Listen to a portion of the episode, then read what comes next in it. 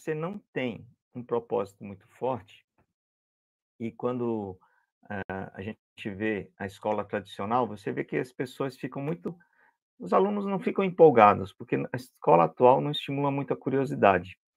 Então, a agilidade, se a gente for olhar do ponto de vista da, do Ikigai, seria assim: será que na educação estão estimulando a paixão, explorar a paixão?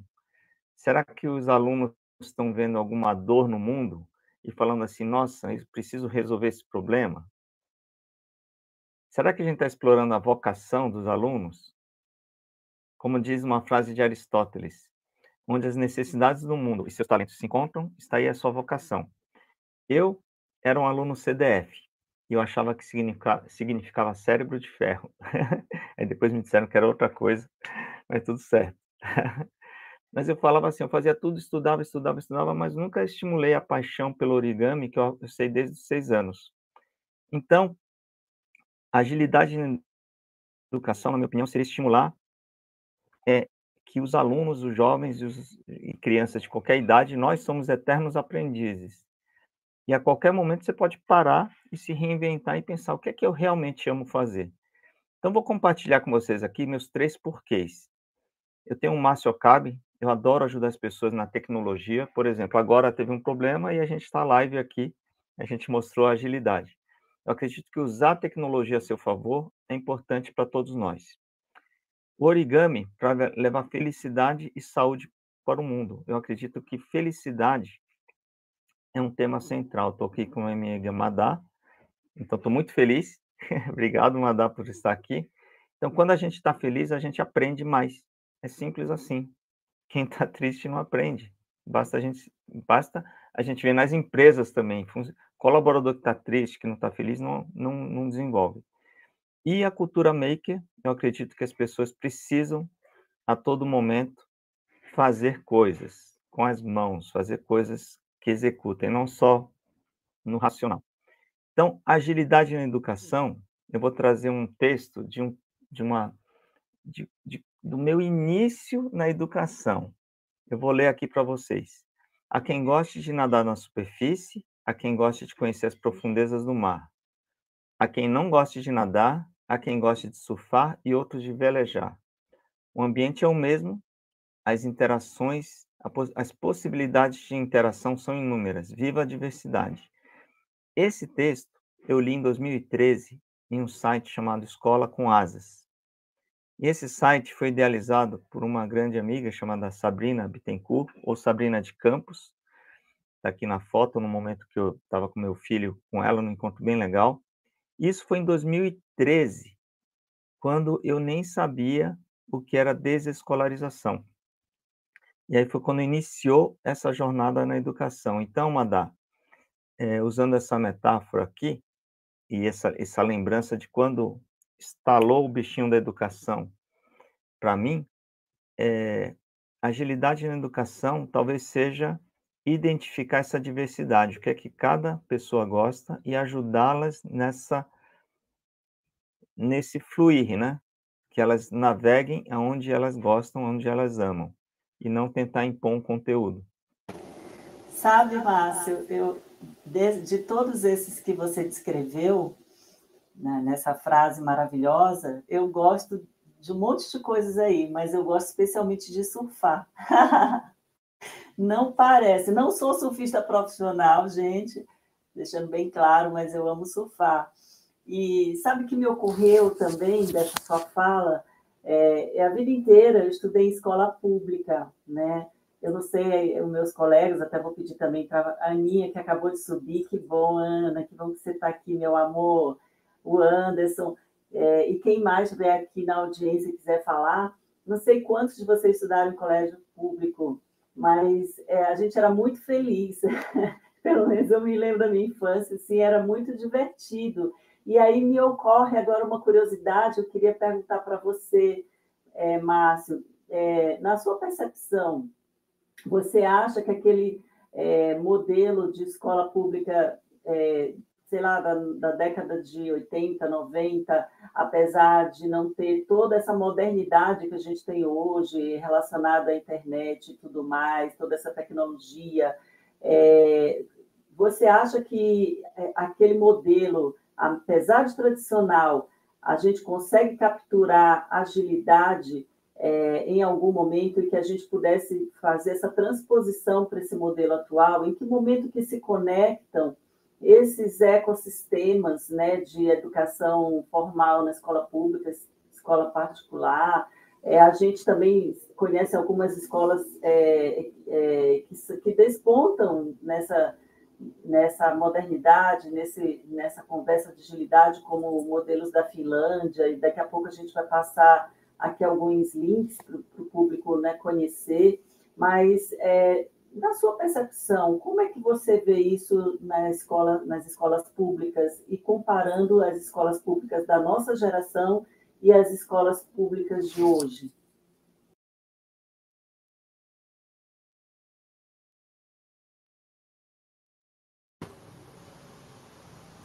Márcio deve estar no mudo, gente. Ah, perdão. Desculpem. É, então, estava falando o seguinte, eu vou depois compartilhar, quem não tiver, quem tiver no Clubhouse, depois acompanha no YouTube, que eu estou compartilhando algumas telas. Seguinte, eu vou começar pelo, por 2018 e falar do Amorim Lima, que é um colégio que eu sempre defendo, sempre falo que é um colégio premiado, reconhecido mundialmente, e que no Brasil não é muitas pessoas não conhecem. É um colégio que fica aqui no Butantã, pertinho de casa, é, e meu filho teve o prazer, eu tive a honra de ter o mais novo, meu filho mais novo, estudando no Colégio Amorim Lima. E a Anelisa foi a diretora que fez essa transição há muitos anos atrás, acho que quase 20 anos, e seguiu o modelo da Escola da Ponte. Então, vou responder a pergunta de uma forma não linear aqui no tempo. Eu sempre estudei em escola particular, quando era criança. E, e quando meu filho foi para a escola do Amor em Lima, eu tive meu, meu, meu mindset se ressignificou, porque a escola pública, para quem nunca esteve em escola pública, ainda mais eu vim de Salvador, Bahia, a escola pública lá não é como São Paulo. Então, é, é um outro patamar, né? um outro universo. Então, tinha na minha cabeça aquela coisa da escola pública ser, muito, ser ruim, né? não ter um ambiente muito agradável. E, na verdade, é, aquela história. O cérebro nos engana, porque a gente vai criando as histórias que a gente quer aqui dentro. E quando eu fui para o Amorim, foi muito bacana, porque a gente aprendeu outro, um, um outro. É, eu vi que o Amorim, ele, segundo a Escola da Ponte, ele mistura três anos na mesma sala, não tem aulas de 50 minutos, e as pessoas podem é, seguem um roteiro de aprendizagem. Mas, voltando aqui no tempo, como que eu cheguei no Amorim? Acho que isso é importante. Primeiro, eu assisti um documentário, Quando Sinto Que Já Sei. É um documentário maravilhoso. Podem anotar esse documentário, Quando Sinto Que Já Sei.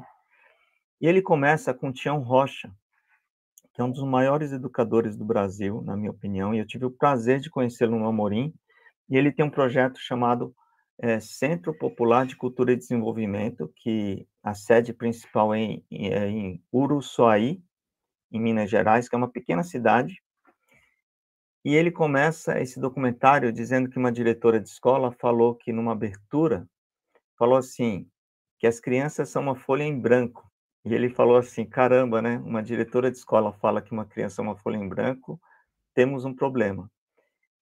Então, gente, é... Madá, eu vou só fazer essa transição para chegar no Amorim, tá? Então, assim, eu tinha um preconceito com a escola pública.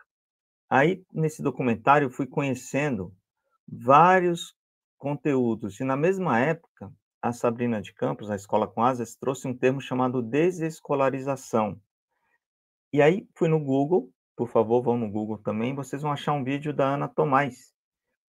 E eu aprendi que desescolarização não é sair da escola. Desescolarização é tirar aquela escola que você tem dentro da sua cabeça e entender que tem outros modelos. E aí eu acabei conhecendo o José Pacheco, que é um dos é o fundador da Escola da Ponte, e eu conheci como o José Pacheco eu organizei um evento chamado Educar para Colaborar, onde chamei o José Pacheco, a Sabrina de Campos e o André Gravatá. E aí, gente, foi caminhando, vou pular aqui a. Em 2015, eu fui vencedor de um evento de educação com um projeto chamado Confid Geeks. Não vou entrar nesse detalhe agora.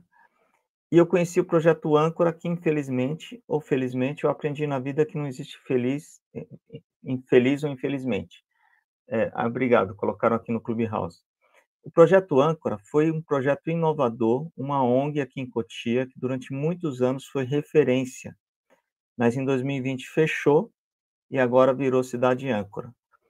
E essa jornada me levou a conhecer o Amorim Lima e a ter ali todo um desafio de mudar e de mudar de bairro. Eu mudei de bairro por causa do colégio Madá.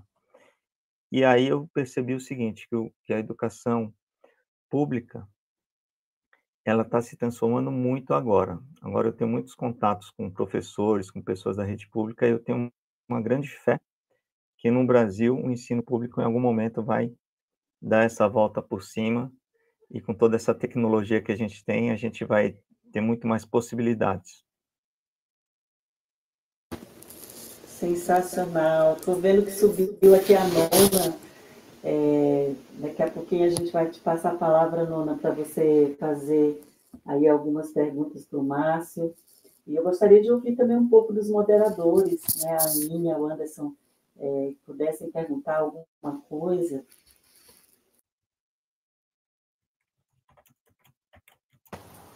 Bom dia, pessoal. Hoje eu tô como aprendiz aqui, tá? Apesar de entusiasta do assunto, é, quero dar oportunidade para outras pessoas trazerem. Eu vi que a nona subiu, né? Seria legal a gente ouvir a abordagem dela, mas digo que sou apaixonada pelo tema. Estou aqui acompanhando vocês.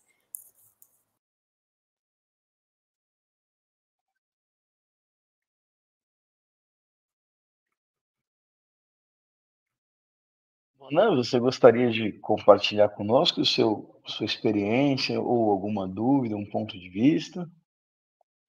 Desculpa, cortou o começo, foi comigo que vocês é, falaram? Isso, que você deu a mão, né, para poder ah, participar ah, claro. conosco, e a gente te subiu aqui, queríamos te ouvir. Claro, claro. Bom dia a todos, é, meu nome é Nonaka, né, é, eu coloco Nona aqui para ficar um apelidinho, um nick. É, eu subi porque, na verdade, foi a segunda vez que eu vejo vocês falando sobre educação. É, eu sou bibliotecária formada, né, trabalhei na educação infantil por algum tempo, e acho importante esse assunto, ouvir o termo aí da descolarização. Foi a primeira vez, na verdade, que eu ouvi com esse nome e não com outros nomes um, um pouco mais subversivos, né? Que tem uma, uma fama, né, de alguma forma. É, e eu acho que é um, um, um ponto, é, se você for colocar algumas ferramentas para que a escola e para que a educação ela se torne cada vez mais transformadora e, e que, que faça a, a criança ser um agente de conhecimento verdadeiro, é, vem da biblioteca, né? vem da, desse espaço de conhecimento livre, é, diversificado, é, cada vez mais impulsionador de, de conhecimento, é, de identidade.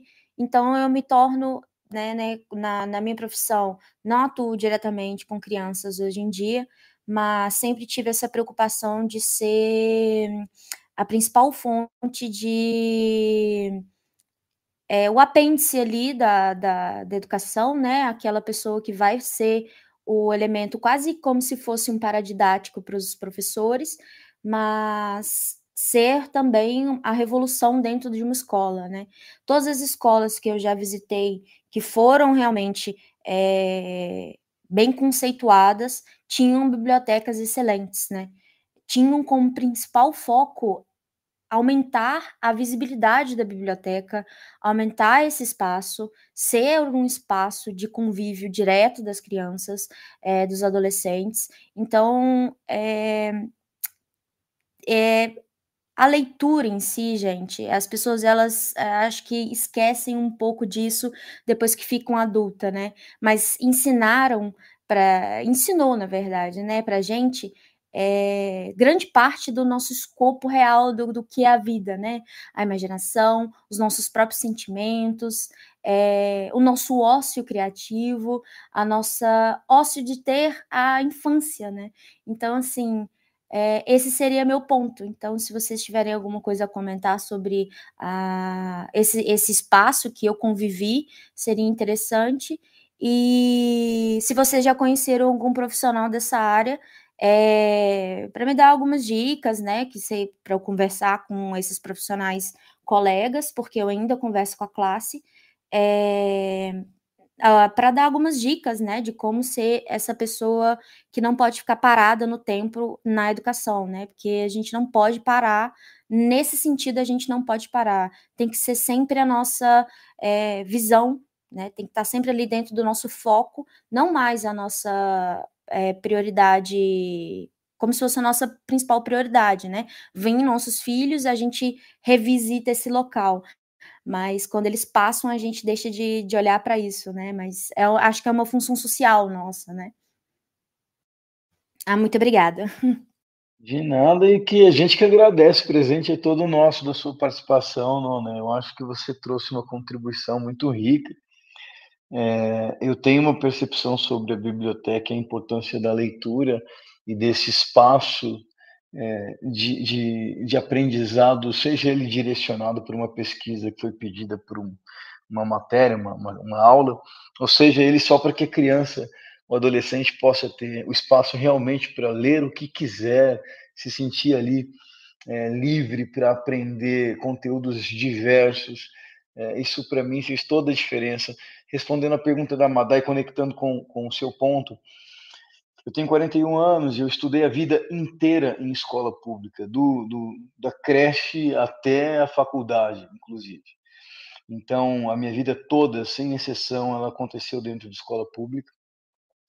É, e faz um bocadinho de tempo, mas quando eu estudei aí, naquela época, o meu é, é, é primário, né, não se fala mais assim, mas era assim que falávamos antes, o equivalente aí ao ensino fundamental, e depois o meu colegial, né, que também é parte do ensino é, é, básico aí antes do ensino médio, a gente tinha no bairro onde eu morava muita restrição financeira.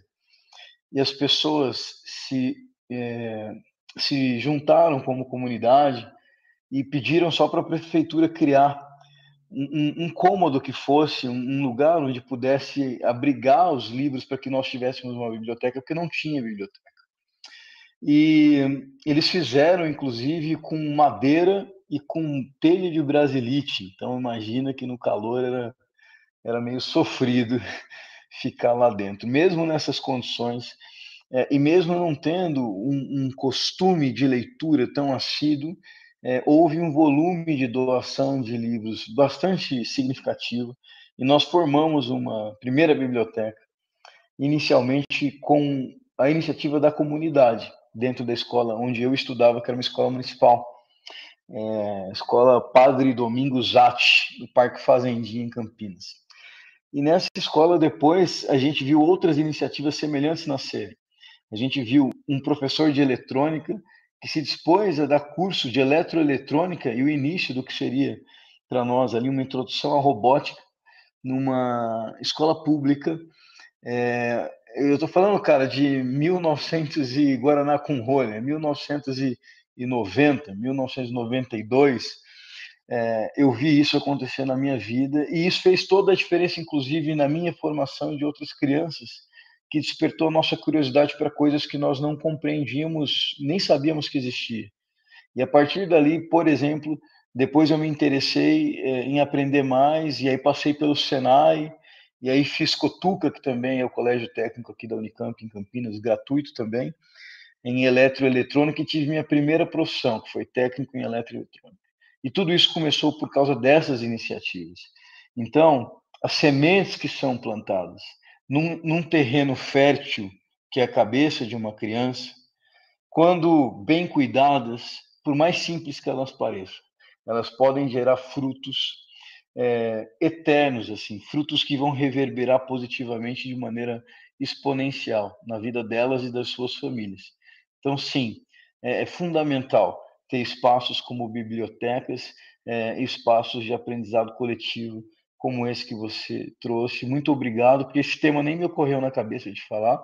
Foi conectando a sua, a sua experiência com a pergunta da Madá que eu, que eu aproveitei o espaço aqui para trazer esse depoimento aí. Excelente depoimento, Anderson, incrível. E você é, me fez né, remeter a essa questão da semente, da semeadura. Eu vejo muito o, o papel do professor como esse semeador que, inclusive, sabe selecionar as melhores sementes para colocar no solo fértil, que, é, que são as mentes e os corações dos alunos, né? Então, esse papel do, do, do semeador ali é muito importante. E a escola é todo esse ambiente polinizador, né? É, fazendo essa conexão aí com a natureza, que, que, que, é tudo tão perfeito. A escola é esse ambiente para a gente polinizar, para fazer com que toda essa, essa plantação de coisas boas, de conhecimento, de sabedoria, ela possa florescer, dar bons frutos e também renovar o mundo, né? Com novas ideias, com com, enfim, com, com evolução, né? E eu quero convidar o Edu também para falar um pouquinho antes do nosso reset de sala. Edu, se apresenta para a gente, fala aí um pouquinho da sua experiência, né? E já já a gente faz o nosso reset de sala, pode ser?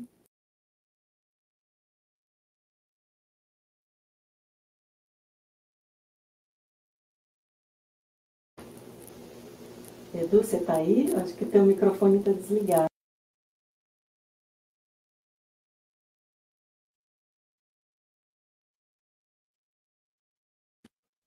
Bora falar mais um pouquinho, Madá, então? Aí depois o pessoal comenta, o Edu entra. Vamos lá, vamos lá.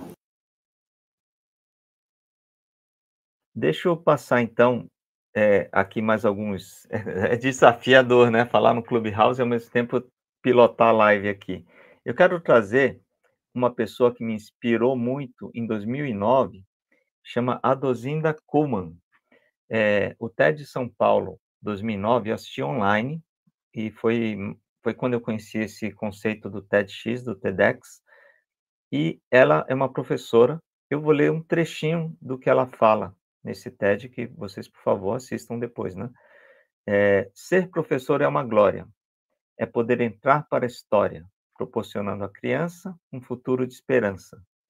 Ser professor é sentir dentro do peito o coração bater descompassado.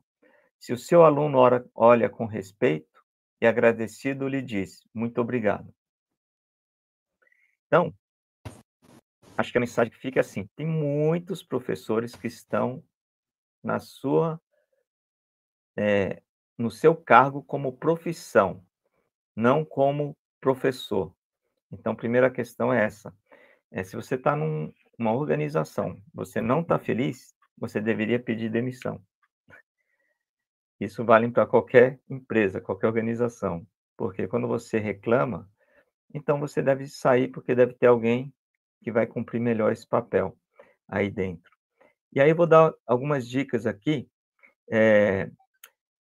Primeiro eu quero relembrar um bom momento aqui. Meu filho mais velho, pra, é uma longa história, mas ele fez homeschooling, o ensino médio inteiro, e a gente teve outro dia uma conversa aqui em casa, ele, ele abriu o coração comigo e com minha esposa e falou que teve momentos desafiadores que ele teve, inclusive ele está fazendo um tratamento com psicóloga, né?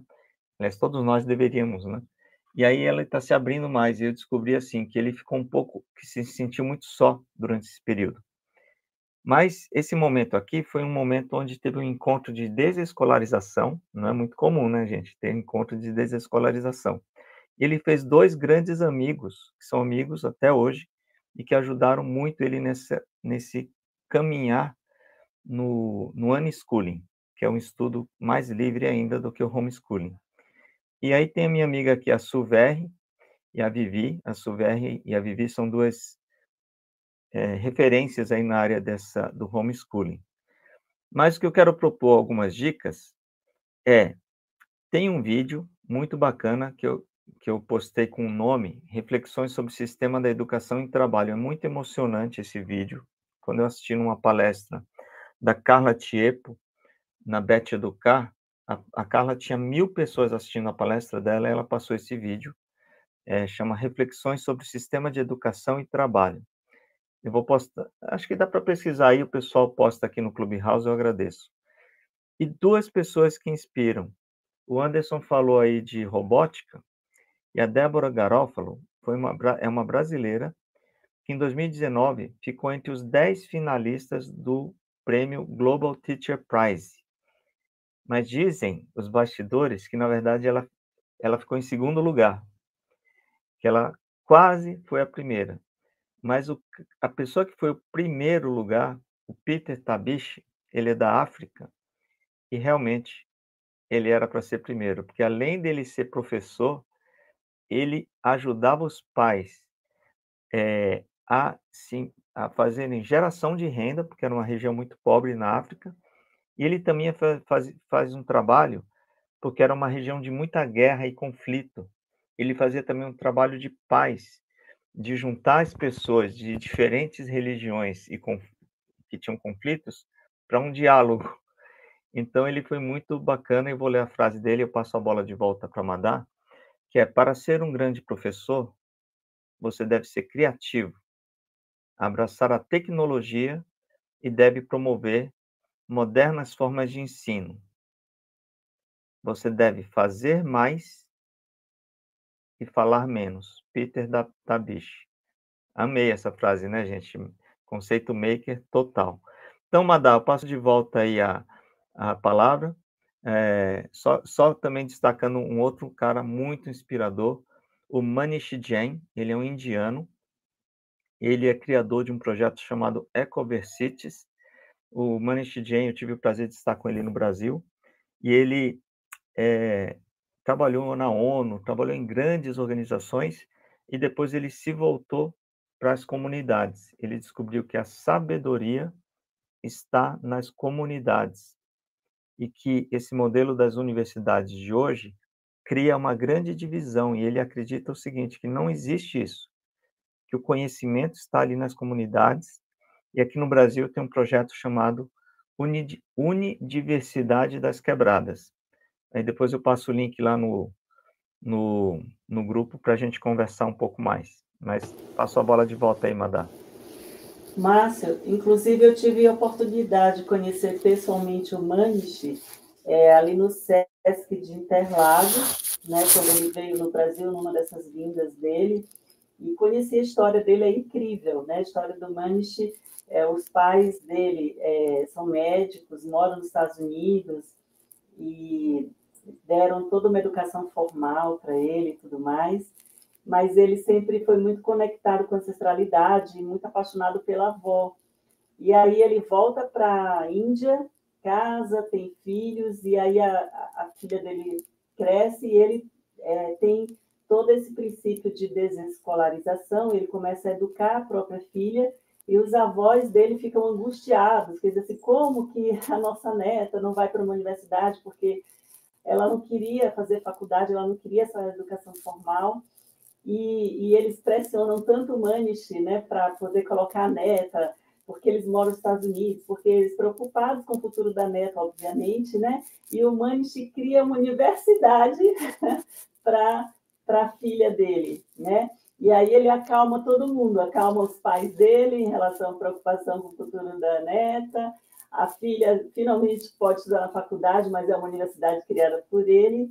E esse modelo que ele criou se espalha pelo planeta. Então, hoje o Manish tem projetos no mundo inteiro, né? Inclusive, ele é reconhecido pela ONU. Ele é um cara sensacional é uma pessoa que vale muito a pena a gente seguir, a gente estar tá por dentro aí das coisas dele. Bom, agora eu vou fazer rapidamente aqui nosso reset de sala, pontuando né, que estamos aqui no programa Jornada Ágil 731, o seu encontro matinal com agilidade, no dia 14 de julho de 2022, episódio 521. Um, é uma quinta-feira, né? Nosso tema das quintas é, é organizações ágeis, e hoje, né, o, o nosso assunto é agilidade na educação, até porque é, a, as escolas são organizações, né?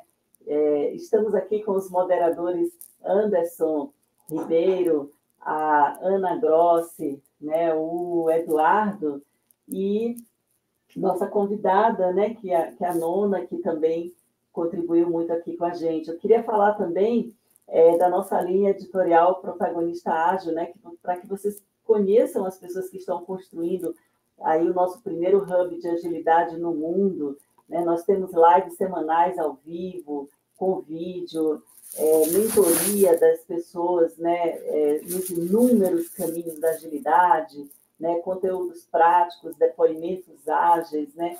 Saiba aí, acompanhe nas redes sociais o que estamos falando sobre o primeiro hub de agilidade, né? Curta, nos escrevam e acompanhem nossos trabalhos, né, nossas mentorias.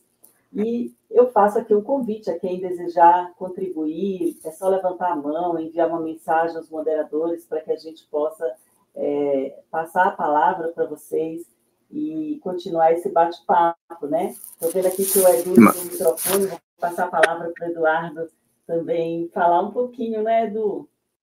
Opa, Madá, um abraço para você, parabenizando aí o colega Márcio, Anderson, todos, Ana presente, Leopoldo, a Nona, todos presentes na sala, né? Que debate rico. Eu queria retomar e dar minhas 50 centavos de contribuição nesse debate tão relevante, né?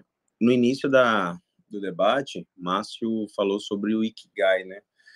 Que é o, uma proposta japonesa de encontro da sua identidade, né? Eu entendo que a educação é muito disso. Ninguém aprende se você não estiver feliz, se não estiver conectado. Aprender é construir caminhos, né? A aprendizagem, o desenvolvimento cognitivo não são coisas simples, né?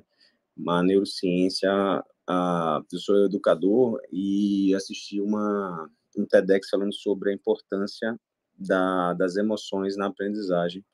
Há quanto tempo, como é essencial que você esteja aberto emocionalmente às suas taxas hormonais, o seu nível de ocitocina, o seu nível de dopamina afetam completamente a sua capacidade cognitiva. Então, quanto é importante você estar se sentindo bem para que isso possa te levar a uma retenção maior do aprendizado.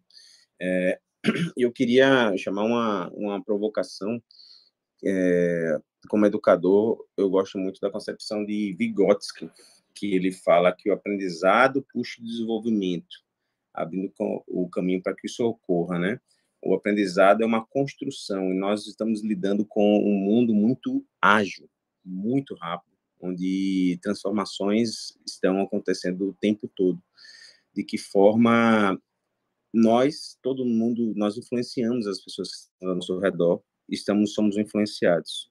E a principal função do educador é ter o direcionamento e o compromisso, né, da forma com que as pessoas com que você está desenvolvendo, está influenciando, de que forma e você está intencionalmente, proposital, propositalmente desenvolvendo as habilidades cada vez mais necessárias nesse mundo, né? Hoje se fala muito das soft skills e eu preciso preparar uh, um profissional para além das habilidades técnicas, né, habilidades duras, né? Então, nós falamos sobre conhecimento ágil. Poxa, eu preciso conhecer sobre uma série sobre metodologias, por exemplo, Scrum, sobre Kanban, sobre ferramentas.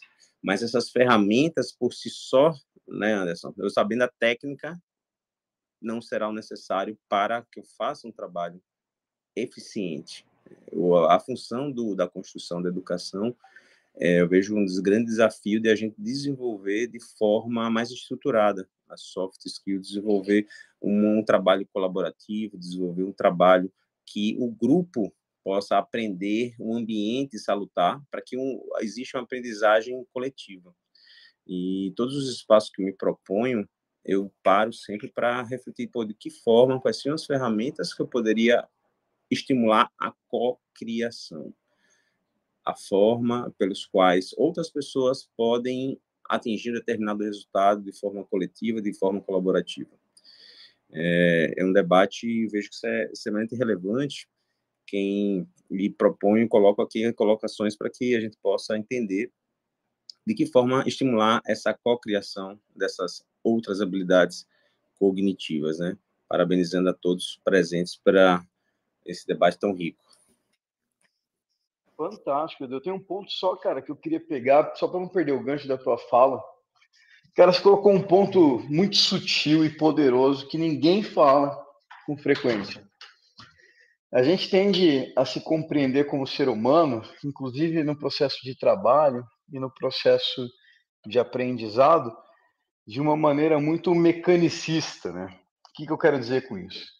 Eu então tenho uma técnica de ensino e eu com essa técnica de ensino eu vou é, estimular o aprendizado acelerado das pessoas e assim por diante e elas vão aprender independente de discutir é, os momentos e de que forma eu vou criar os estímulos necessários para que o meu organismo seja estimulado e habilitado a absorver aquele conhecimento de forma mais eficiente.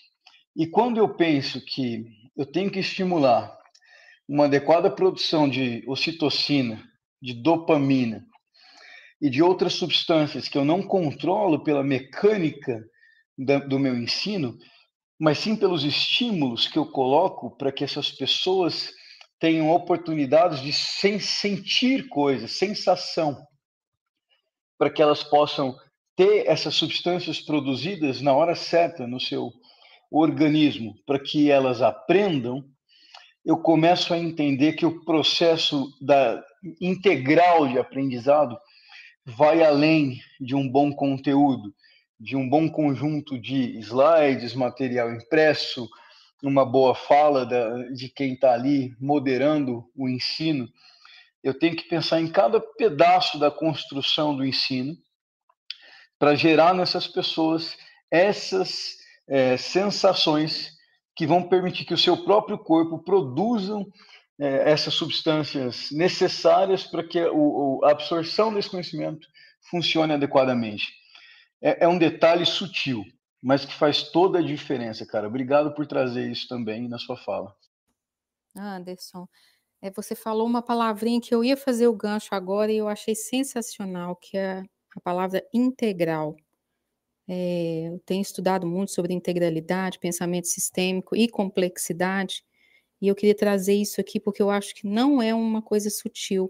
Infelizmente, por, por causa desse processo mecanicista que a gente vem né, trazendo no nosso histórico de vida, acaba que o próprio professor ele não consegue se tornar facilitador dessas conversas coletivas que Eduardo trouxe para que o aprendizado emergente apareça e, e, a gente transcenda essa questão dos slides, do script e o que foi passado como programa anual para que a criança ou adolescente é, aprendam essas disciplinas, né, que hoje nós temos aí no, na grade curricular, sem ter essa visão sistêmica, sem ter essa visão integral das coisas. Então, o como que a gente poderia, porque na fase adulta agora nós como facilitadores do meio organizacional onde estamos e facilitadores de aprendizado também, é, a gente já tem levado essa coisa para aprendizado adulto, né? Mas é, mapeando impactos antes, mapeando objetivos estratégicos, para depois fazer uma qualificação que atenda esses objetivos estratégicos. Então, a gente já está conseguindo avançar nisso na vida adulta. Mas e como que a gente faz para o aprendizado infantil, aprendizado do adolescente, sendo que o próprio professor ele não está sendo é, o facilitador para que os alunos sejam protagonistas desse aprendizado? Eles tragam suas experiências, mesmo que poucas ainda, né? Porque dependendo da idade, o histórico de vida, é, e o aprendizado ainda não foi formado por completo, né, quer dizer, eu acho que não existe aprendizado completo, né? Durante toda a nossa vida a gente está aprendendo é, sempre. Mas é, esse eu acho que é o principal gancho, essa visão da integralidade que a gente, somando as disciplinas, depois o aluno não vai ter a consciência do todo que ele está inserido. O como que a gente poderia fazer para ter meios transdisciplinares, né? Se essa palavra existir, tá, gente? Não sei. Trans de, é, que, que, transpassa todas as disciplinas do conhecimento. Existe, existe. Existe, né? Obrigada. Para que a gente possa levar realmente esse objetivo final. Por que, que eu estou aprendendo isso? Aonde que isso vai chegar? Por isso é que tem sido tão maçante. Né, eu tenho é, uma adolescente aqui em casa que acabou de passar de uma fase infantil para a fase de adolescente, então ela chega muito desmotivada. Por que, que eu estou aprendendo isso? Por que, que isso é relevante para mim? É, e ainda assim temos o um mindset de professores que é não traga isso agora, não é para o momento, não temos que falar sobre isso, você está atrapalhando os 50 minutos de aula que eu tenho para dar este programa. Né? Então, assim, não. Para mim, a essência é essa visão. Está né? Tá muito batido já falar de visão sistêmica, mas a visão da integralidade, como que os níveis de consciência, o como que os estágios de evolução e desenvolvimento do ser humano podem ajudar a entender o que, que pode ser feito para aquele momento e as ações que tem ali, onde elas refletem nas interações com as outras disciplinas e com os outros seres humanos, ser humanos ao redor, né? Então, assim, existe a complexidade da relação entre pessoas, mas existe a, a complexidade da relação entre as disciplinas de conhecimento também. E, infelizmente, a gente ainda está numa fase em que os é, nós, eu vou me inserir no meio, porque eu sou educadora também, nós ainda não estamos nesse, nesse estágio de consciência onde a gente poderia trazer o conjunto das coisas e o aprendizado coletivo e emergente para ser muito mais rico e as pessoas estarem muito mais engajadas e motivadas no aprendizado. Isso mesmo, Ana. É, inclusive, é, tudo isso que você trouxe para a gente me remete que nós temos aí um largo espaço, né, é uma grande oportunidade de sermos protagonistas de, dessa, de, é, de, pavimentar essa estrada aí.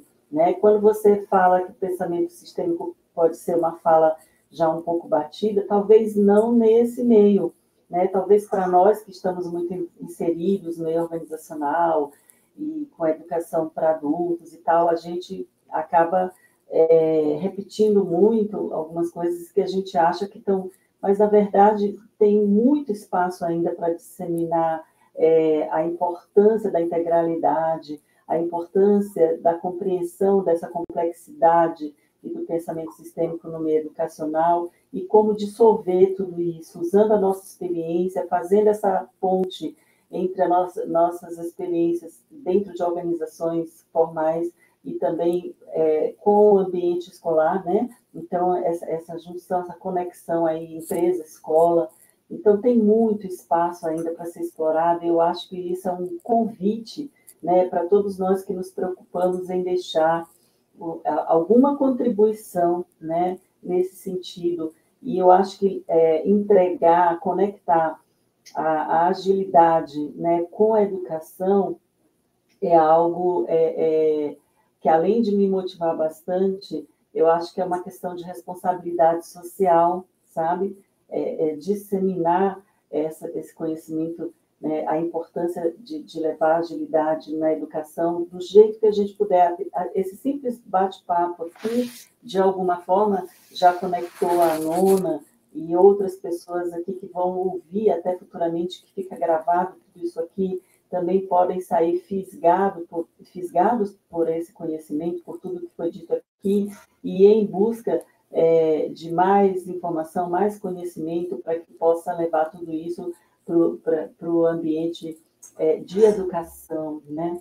Eu quero voltar a palavra aqui para o Márcio, né, Márcio? É, Madá, deixa, eu, deixa eu te interromper só um pouquinho, só para poder fazer um ajuste na minha fala, que na verdade, sim, muito tem se falado de pensamento sistêmico, muito tem se falado de mindset. Então, essas palavrinhas elas vão ficando como jargão, e às vezes outras pessoas que têm uma linha mais pragmática de trabalho acham que sai da cultura até do que o que o Márcio trouxe do, da cultura maker, acha que a gente é muito pensador, que a gente é muito futurista quando fala disso, mas isso há uma conexão muito grande com o pragmatismo e de pôr a mão na massa. Porque às vezes a gente está fazendo muita coisa está executando, mas está produzindo algo que está desconectado com o todo.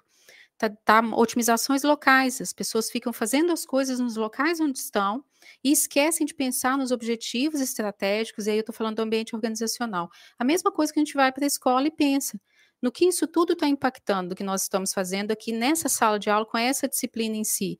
Então, essas partezinhas soltas, mesmo eu tendo uma cultura muito maker, muito pragmática, está desconectada com o todo. E será que para transcender aí, por exemplo, para causas sociais que você trouxe para a gente, do ecossistema, do planeta e do universo, eu fazendo essa coisa muito local aqui, esquecendo das relações, será que a gente está gerando impacto realmente no mundo? Então, é bem nessa linha, sabe, da gente tirar os jargões e o que está sendo muito falado e pensar na coisa mais pragmática, sim, porque é possível, sim, fazer estudo de complexidade sem precisar ficar pensando só no âmbito do estudo em si, da pesquisa em si. É possível conciliar as duas coisas. É só nesse pontinho, Tamara, que eu trouxe, porque às vezes as pessoas pensam assim, nossa, vai lá de novo aquela é, aquele mainstream, né, do pensamento sistêmico, de complexidade, mas na verdade isso tudo tá tá sim no pragmatismo e na cultura maker. Obrigada e desculpa, tá, Márcia? Imagina. E, e, o maior exemplo disso, Ana, é o, é o case do Manish, né? Ele implementou tudo isso e, e acabou tendo uma projeção aí internacional. Não era a, a presunção dele inicial que isso tomasse toda essa envergadura quando ele deu o depoimento para a gente, né? Ele nem imaginava que o projeto dele ia ganhar o mundo, mas ele foi muito mão na massa, né? Quando ele criou todo aquela aquele ambiente é, inicialmente para promover a educação para a própria filha e deu tão certo e hoje ele tem projetos incríveis. Então, assim, é, é, super funciona. Eu acho que a sua fala foi super adequada, assim, e muito legal. Por isso que é rico né, essa diversidade, porque cada um traz uma perspectiva diferente do mesmo tema, né? Isso enriquece muito, né? Eu volto a, a palavra para o Márcio aí para é, finalizar, né, e, e, dar suas considerações aí, né, fechando aqui nosso tema, Márcio. Bom, pessoal, ai, que dureza, falar assim, de forma assim, concisa, né, porque faltam poucos minutos, eu tenho um tema para falar aqui, acho que talvez por é, horas, mas vamos lá. É, quero trazer dois nomes aqui o Khan Academy, né? O Khan Academy, ele criou, para quem não conhece, gente, Khan Academy, ele a Veja colocou como o melhor professor do mundo porque ele começou a dar aulas para a prima através do YouTube, é um indiano, né, o Khan Academy. E nessa ele acabou criando as aulas muito divertidas e o Khan Academy é uma das maiores referências de aprendizado hoje no mundo. E Outro experimento muito legal gente, Índia Índia é fo Índia é fogo, né, gente? Vamos vamos vamos ser sinceros. O o Sugata Mitra, ele criou um experimento de autodidatismo. Ele fez a seguinte questão: e se a gente colocar um computador conectado à internet e deixar as crianças formando grupos ali de quatro, cinco crianças, é, interagirem com o computador conectado à internet e fazer algumas perguntas é, desafiadoras. O que ele descobriu foi que as crianças aprendem tanto ou mais do que na escola. Então, eu vou fazer uma provocação agora. Imagina vocês em 2050, 30 anos após o início da pandemia em 2020. Será que vai existir escola? Será que as pessoas vão para uma sala de aula, um prédio físico? Ou será que elas vão ter outro ambiente. Eu acredito que vai ter outra coisa que a gente não sabe ainda o que é. E a gente precisa ter a, a opa, cadê visões de futuro não tão distantes sumiram aqui. Deixa eu colocar aqui. 2050, visões de um futuro. Então, eu vou falar uma frase aqui de uma pessoa que me inspira, que chama é tipo um Leonardo da Vinci americano, o Buckminster Fuller. Você não muda as coisas lutando contra a realidade atual. Você, para mudar algo, é preciso construir um modelo novo que tornará o modelo, o modelo anterior obsoleto.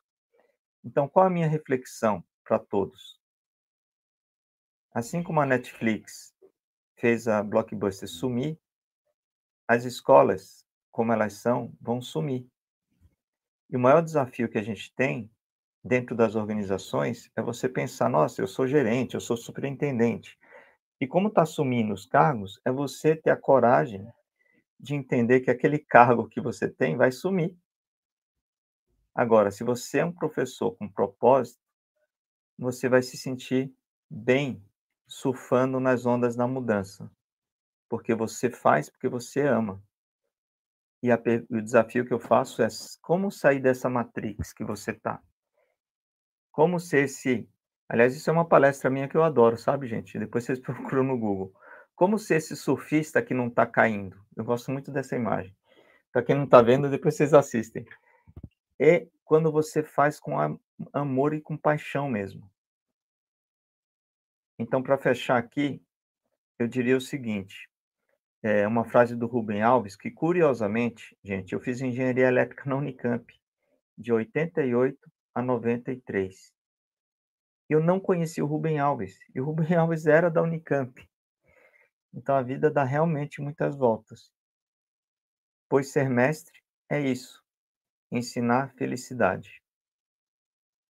Então o pedido que eu faço para todos é: entrem depois no site origami.club, tem lá aulas de coração de origami e façam um origami depois tirem uma foto e postem no Instagram com a hashtag Origami Ágil, para a gente fazer um movimento. Eu quero ver, hein?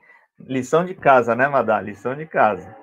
Tem que fazer um origami com a família e postar no Instagram e marcar o Origami Clube BR e colocar hashtag Origami Ágil. Porque se a gente não fizer com as mãos, o cérebro não conecta um aprendizado tão bem quanto quando a gente faz. E para fechar, duas pessoas que me inspiram. É, aliás, deixa eu passar aqui rapidinho. Aliás, o Miro, gente, deixa eu contar uma história do Miro, para quem não sabe. Meu filho de 12 anos, quando ele estava com 10 anos, eu ensinei o Miro para ele no meio da pandemia, para ele poder anotar as aulas dele, né? Aí eu falei para ele, Caio, vai lá na escola e fala para a professora para usar o Miro. Aí a professora falou o quê? Não, não, não vamos usar não, a gente já tem aqui, já tem todas as ferramentas. A professora não teve a competência de parar, Caio, me ensina o que é, que é o Miro para eu ver o que, que é. Então, meu sonho é que os professores do futuro, do presente, eles escutem, tenham empatia, escutem os, o que os alunos querem. E aí, para fechar, duas pessoas que me inspiram, André Gravatar, ele junto com mais três amigos fizeram um projeto chamado A Volta ao Mundo em Três Escolas. O André, que foi lá um dos palestrantes no evento. Em 2020, eu soube da morte do Eduardo Shimahara, também foi uma das pessoas que escreveram o livro A Volta ao Mundo em Três Escolas. E o Eduardo, o Edu Shimahara, eu não tive o prazer de conversar com ele pessoalmente. E ele falou que em algum momento da vida dele, ele percebeu que tomou muitas decisões pela mente e que tinha chegado no momento que era que era preciso dar espaço para o coração. Então ele tem um vídeo chamado Heart and Mind, que eu assisti umas 20 vezes quando eu soube da morte dele, eu acabei vendo esse vídeo. E ele tem uma frase que eu preciso colocar aqui na minha parede, inclusive, que é vai e se der medo, vai com medo mesmo. Então, acredito que agora, nesse mundo de oportunidades, a gente precisa começar a perceber: poxa, será que eu estou no lugar onde eu deveria estar? E se não estiver, a gente precisa ir com medo mesmo. E agradecer a minha mãe, que é minha grande inspiradora. Ela me ensinou origami aos seis anos de idade. Ela ama o ikigai dela, são as plantas.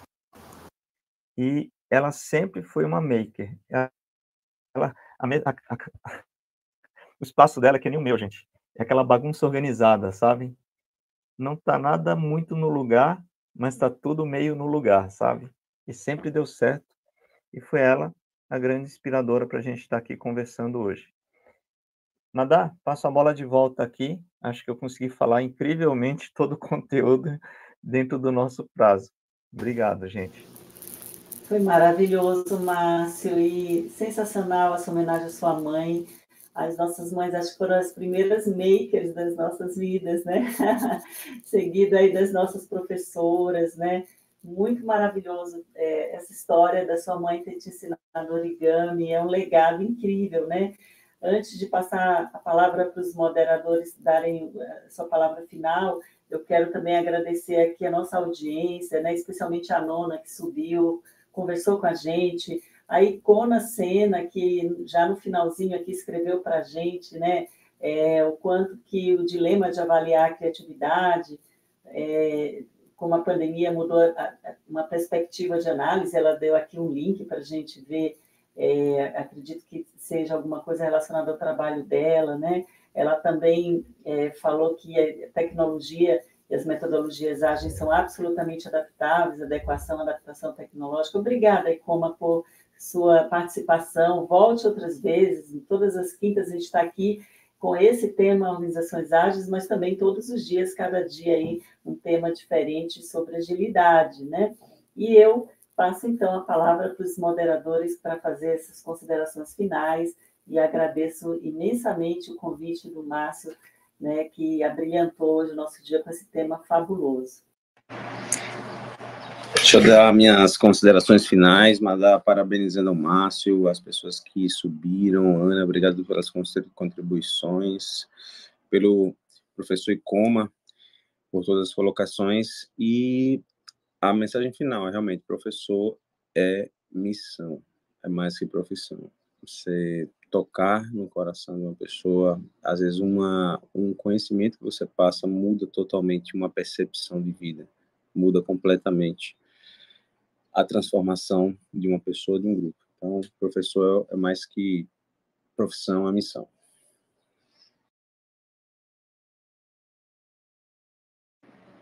Um abraço. Eu quero deixar uma provocação, assim como o Márcio deixou um desafio para a gente, com relação né, a fazer lá um origami mandar nas redes sociais, para a gente já começar a pulverizar, né, Márcio?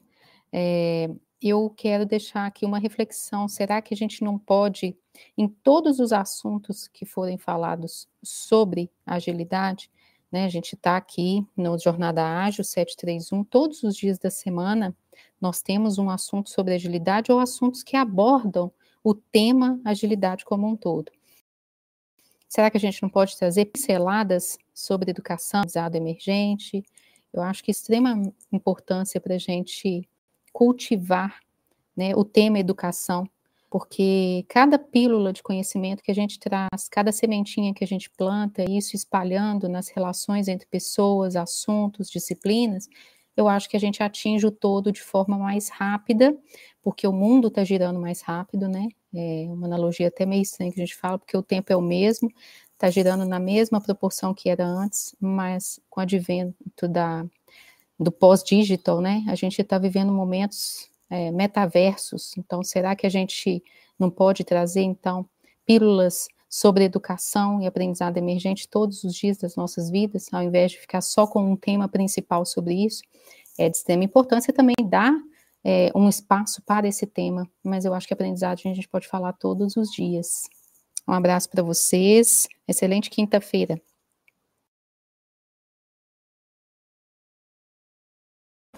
Madal Samuca entrou aí, ó, agora que eu tô vendo. Samuca! Eu não sei quanto tempo ele já está aqui conosco. É, só que ele só não subiu aqui e minha tela estava lá para baixo. Nossa, Samuca, quiser é. subir aqui para dar um alô, né? Não sei se dá tempo. E o Anderson está aí ainda com a gente? O Anderson está aqui. Tá. Né, passa a palavra para o Anderson também para falar um pouquinho, né, Andy?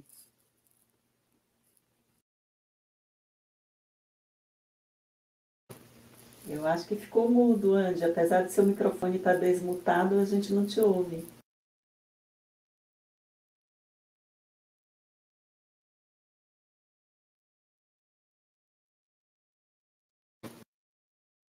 Deve estar tá com algum probleminha, né? O microfone do Anderson. Sim, é, deve estar tá com algum probleminha. A gente pode fechar sem ele, talvez, né? Infelizmente, depois que você voltar aí, Anderson, manda uma mensagem para nós aí no chat, por favor. Márcio quer fechar, Márcio, que é o nosso convidado hoje, né, Madá? Márcio, por favor. Oi, Eu quero fechar sim, fazendo um convite. Aliás, é. Eu... Ah, vamos lá, Anderson, depois eu fecho. Tenta de novo, Anderson. Não, tá muito longe galera. Beijo para vocês. Agora dá para ouvir um pouquinho. Ah, dá? Não, só dá. agradecer então, galera. Obrigado demais, aprendi demais com todo mundo. Macho, muito bom o teu roteiro. É, Aninha, fantásticas contribuições. Madá, Nona, professor Icoma, Eduardo, todo mundo acho que pôde contribuir muito, Leopoldo. Valeu, galera. Beijo no coração. Muito obrigado.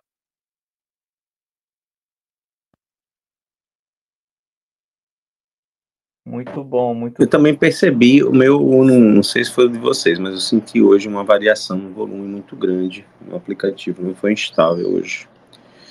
Mas é isso, encerrando mais uma jornada, né? Gratidão a todos pela presença, pelas contribuições e vamos aprendendo juntos. Muito bom. Deixa eu fazer aqui um fechamento, um convite. É, eu tenho um projeto, o site Confide, Aliás, o, o Eduardo Moraes aceitou o desafio de ser sócio da nova Confid. E tem a confid.education, que inclusive está em inglês ali o site, home, né? Só homepage. E uma das pessoas que eu não citei, mas precisa ser citado, é o Mitchell Resnick. É o criador de uma área no MIT chamada Lifelong Kindergarten, que é o jardim de infância para a vida toda. É, tive o prazer de conhecê-lo pessoalmente no Brasil e o convite que eu faço é para vocês verem um vídeo chamado Reinventando as Escolas e a Educação. Eu fiz esse vídeo, editei seis horas, mais de seis horas de edição, é, em 2020, naquele início da pandemia, que estava um ano bem de desafiador, e eu coloquei ali, sintetizei toda essa minha jornada de educação em um vídeo. Então fica esse convite, tá bem legal esse vídeo, foram uma edição com muito carinho e vocês vão ver ali bastante do que a gente falou aqui em um vídeo de 20 e poucos minutos. Gente, agradeço a todos, Madá, foi um desafio aqui maker fazer o Clubhouse aqui no StreamYard, mas como eu dou aula de lives e estamos falando de agilidade, foi um exemplo de agilidade, né? Cinco minutos antes falou, cadê a live? Peraí que eu monto o link aqui e vamos pro ar e acho que deu tudo certo, né, gente? Gratidão a quem está no YouTube, no LinkedIn e a quem está aqui no Clubhouse. Foi um imenso prazer. Eu coloco um desafio agora que é a gente fazer um Zoom outro dia, mas um Zoom aí mesmo para um bate-papo real de quem quiser construir uma nova educação. Afinal, né, quem disse era o Peter Drucker, né? É, aquela frase: a melhor forma de prever o futuro é criá-lo. Então, bora co-criar juntos, como disse o Eduardo Moraes. Valeu, gente. Obrigado. Sensacional. Quintou? Quintou. Parabéns, Madá, pela apresentação. Muito obrigada. Imagina. Tchau, tchau, pessoal. Tchau, tchau. Tchau, gente. Obrigada. Boa quinta. Boa quinta a todos.